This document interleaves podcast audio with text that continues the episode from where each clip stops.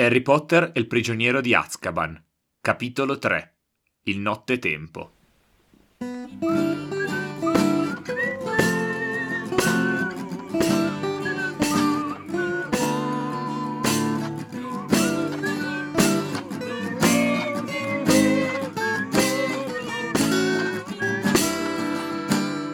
Ma quanto è bella la sigla!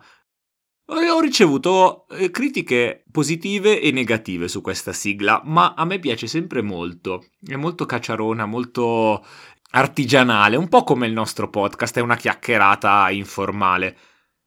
Dico nostro non solamente perché io e gli altri del Ghirigoro, ma anche perché voi che ascoltate fate un po' parte di questa famiglia che è il Ghirigoro, sviolinata proprio grande, però sì, dai.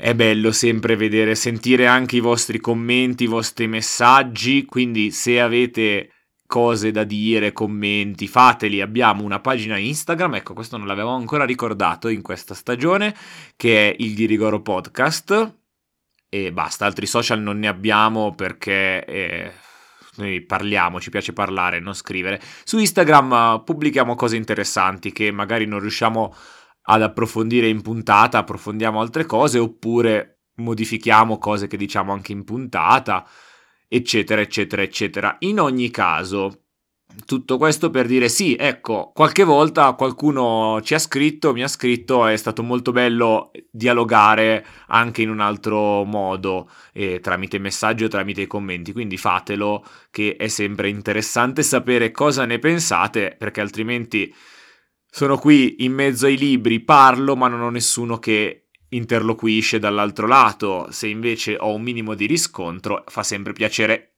Ma venendo a noi, capitolo tre del prigioniero di Azkaban, tre di tre, tre per tre direbbero quelli che fanno serie tv, e scende la botta.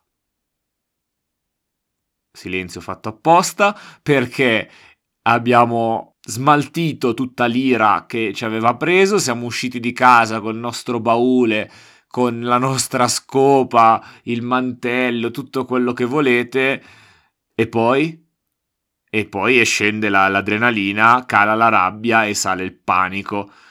Ci buttiamo su un marciapiede, abban- lasciamo lì un attimo il baule e diciamo ok, mo che facciamo? Poi noi in maniera più razionale possiamo dire Harry sta esagerando, però comunque è un ragazzo di tredici anni che ha appena litigato pesantemente con gli unici parenti che ha, gli unici adulti che ha a disposizione lì vicino, ha paura perché ha fatto una magia fuori dalla scuola, e non è che ha fatto una magia e basta, ha fatto una magia nei confronti di un altro essere umano, di una babbana, e quindi inizia a dire orca, mo mi arrestano, divento come Sirius Black, mi portano ad Azkaban, mi chiudono in una cella, ok, cosa posso fare? Saranno già sulle mie tracce, eh, prendo il mantello dell'invisibilità, questo non sanno che ce l'hanno, vado alla Gringota a Londra, mi faccio dare tutti i soldi che ho e poi, e poi vado in fuga, divento latitante.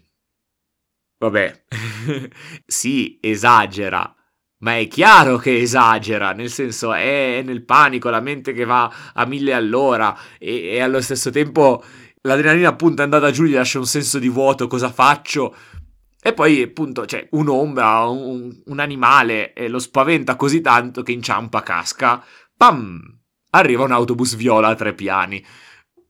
Questi sono i colpi di scena che mi piacciono perché è una cosa assai improbabile, è come un razzo che ad un certo punto si trasforma in una balena e cade. Questa è una citazione per chi la coglie. In ogni caso, arriva un autobus viola, rischia tra l'altro di mettere sotto Harry che si tira su e inizia una narrazione abbastanza divertente, diciamo così. La linea comica del capitolo ce la danno il Nottetempo e i suoi autisti, diciamo, autista e bigliettaio. Ma prima di parlare in sé e per sé di questo autobus, facciamo una parentesi nomistica, diciamo così, letteraria, filologica, di traduzione. Ecco, per farlo tiro ancora una volta in ballo Lucchetti Babbani e Medaglioni Magici di Ilaria Katerinov, che abbiamo già usato in passato come Bibbia, diciamo, della traduzione, che è un libro molto ben fatto e che consiglio a tutti quelli che hanno voglia di approfondire questa tematica. E voi direte, sì vabbè, ma ce lo stai raccontando tutto tu? No, io racconto ogni tanto qualcosa. Pensate che praticamente per ogni nome, ogni gioco di parole, ogni cosa c'è una, un paragrafo, un capitolo di questo libro che lo spiega. Il Nottetempo. Nottetempo è un esempio di nome addomesticato, ovvero dove si traduce il nome inglese con una forma dal significato simile in italiano, perché così il lettore italiano lo capisce. Il nottetempo, la parola nottetempo ci fa capire che arriva di notte. In italiano si perde, diciamo, un'accezione in più, una sfumatura che c'è in inglese, perché in inglese il nottetempo si chiama night bus, scritto knight, cavaliere, quindi cav- l'autobus cavaliere, perché lo dice il nostro bigliettaio, presta soccorso a maghi e streghe in difficoltà. Ovvio non fa solo quello, ma il suo compito è quello. Harry è caduto, ha estratto la bacchetta, diciamo così, l'ha puntata sulla strada come per fare il gesto dell'autostop, e il nottetempo, dovunque fosse, è arrivato lì. Però allo stesso tempo la parola knight contiene la parola night, notte, quindi fa capire che è un autobus che funziona prevalentemente di notte. Infatti dentro non ci sono i sedili, ma ci sono i letti. L'autobus in sé è una parodia dei classici autobus inglesi, non ci viene spiegato perché tanto è una cosa talmente iconica, sappiamo che in Inghilterra ci sono questi autobus a due piani, sono rossi, qua è viola perché, non so, io me li immagino viola, un colore da magia, non lo so perché. Poi invece abbiamo i due umani all'interno dell'autobus. L'autista, un vecchietto con gli occhiali spessi che in inglese è Ernie Prang, in italiano viene tradotto prima come Erni Urto e poi come Erni Botto. Nel primo capitolo di questa stagione ho redarguito un attimo Beatrice Masini per l'invenzione di un po' scritto in una lettera. Qui diciamo che ce l'ho con Bartezzaghi e il suo team, di cui fa parte anche Beatrice Masini. Perché hai cambiato questo nome, Bartezzaghi e il team? Nel senso che Prang nello slang vuol dire appunto botto, urto. Non cambia, hai tradotto Urto, lascialo Erni Urto. Non c'è neanche l'allitterazione per dire che la Rowling inserisce spesso e che magari con la traduzione si poteva perdere, qui non c'è né in inglese e neanche nelle due versioni in italiano. Quello che ci interessa di più invece è Stan Shunpike. Io ogni volta che devo pronunciare un nome in inglese che non sia Potter eh, faccio davvero fatica, spero di aver azzeccato la pronuncia corretta di Shunpike, che in italiano è Stan Picchetto nella vera vecchia traduzione e poi è Stan Tiracorto, anzi Stan, perché ovviamente io bambino leggevo Stan Picchetto, perché si legge Stan. Qui diciamo che c'è stata una traduzione errata, perché come in Dumbledore si è presa solamente una parte del nome, quindi Dumb è silente, qui si è preso solamente pike, che vuol dire paletto, picchetto, mentre il Shunpike in inglese è una scorciatoia essenzialmente, quindi volevano indicare che, eh, voleva eh, la Rowling indicare che il nostro bigliettaio Stan era uno che gli piaceva trovare una via facile, svicolare, e quindi tira corto. Muoviti avanti, non vorrai mica aspettare che cresce l'erba. In realtà Picchetto lo si poteva intendere come il fatto che lui sia alto e magro come un picchetto. Poi chi ha mai fatto campeggio sa cos'è un picchetto, chi non l'ha mai fatto ovviamente non si immagina questo stelo di alluminio lungo e stretto che usi per piantare la tenda e i suoi tiranti. Poi abbiamo Madame Palude, anche all'interno a un certo punto, che era Madame Marsh, che è stata sce- scelto di tradurla nella versione originale, e io mi immaginavo una strega paludosa, perché Madame Palude non, non ti sembra un cognome.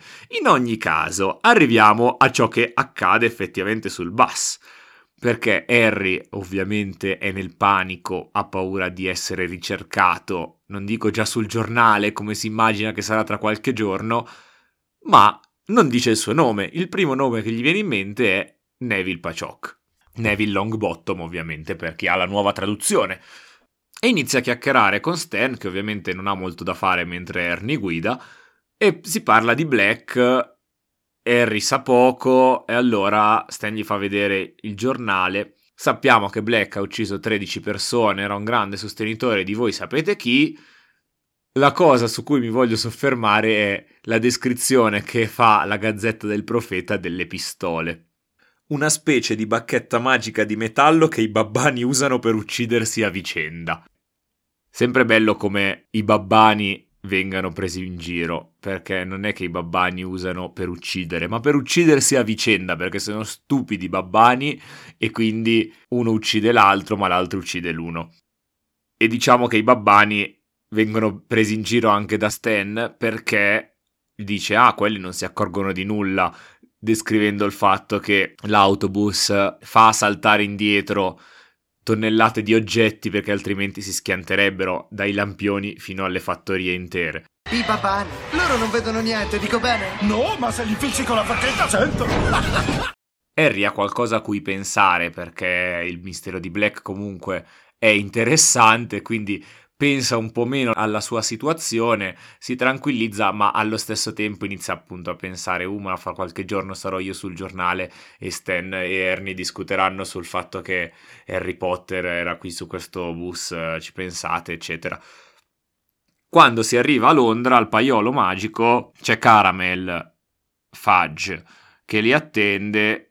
Sa già probabilmente che Harry avrebbe fatto rotta verso il mondo magico una volta scappato e lo prende in consegna, diciamo così. Stan e Ernie scoprono che Neville non era Neville, ma Stan continua a chiamarlo Neville e questo mi fa molto ridere perché quando ti immagini una cosa la impari in un modo e poi è difficile cambiare versione, cambiare idea. Quindi dopo che Caramel lo tranquillizza, gli dice che sua zia sta bene, che è stata bucata, cosa che mi fa ridere come se fosse un palloncino, non sgonfiata, è bucata, lo porta dentro il paiolo magico, inizia a chiacchierare, a fare, ma Harry, come abbiamo visto, non è un politicante. Harry vuole andare diritto al sodo e quindi dice, vabbè, qual è la punizione? Eh? Mi arresti? Devo andare ad Azkaban? E Caramel un po' è anche imbarazzato, dice no, no, minimizza, Pff, nessuno va a Azkaban perché ha gonfiato una zia, e poi la situazione, eravamo preoccupati per te, eccetera. Quindi Harry si fa una ragione che nessuno lo manderà in prigione, pensa che gli è andata anche bene, trova Edwige, perché Edwige ce la stanno rendendo super intelligente in questi tre capitoli già, è la seconda volta che ci fanno notare che sia una grande testa e voglia bene a Harry, lo segua ma anche lo protegga non lo so, e nel, nell'unico capitolo in cui non è citata lei non c'era perché era via e era stata cacciata per evitare che Marge facesse casino, ma Edwige guadagna punti ogni minuto che passa, d'altronde anche lei sta crescendo eh. Non so quando l'ha comprata, non penso fosse una civettina appena nata, ma immagino che fosse giovane, che non avesse fatto tantissimi viaggi e quindi cresce anche lei con Harry. Ci addormentiamo al paiolo magico pensando che comunque si è a Londra per una settimana, ci va tutto bene. Forse volevo dirvi qualcosa nell'ora della professoressa Kuman, ma siccome le ho promesso una settimana di pausa, se mi resta in mente, se lo reputo ancora importante, lo aggiungerò sabato prossimo, dove vivremo la nostra settimana a Diagonale, in mezzo a tanti maghi e tanta magia. Noi che di maghi, streghe e altre creature magiche ce ne intendiamo molto perché viviamo nell'unico villaggio totalmente abitato da creature magiche, da maghi, streghe, essenzialmente della Gran Bretagna, vi salutiamo e vi ricordo che Morpheus, ovvero me medesimo, il libraio del Ghirigoro, vi aspetta ogni sabato, sempre qui, al Ghirigoro.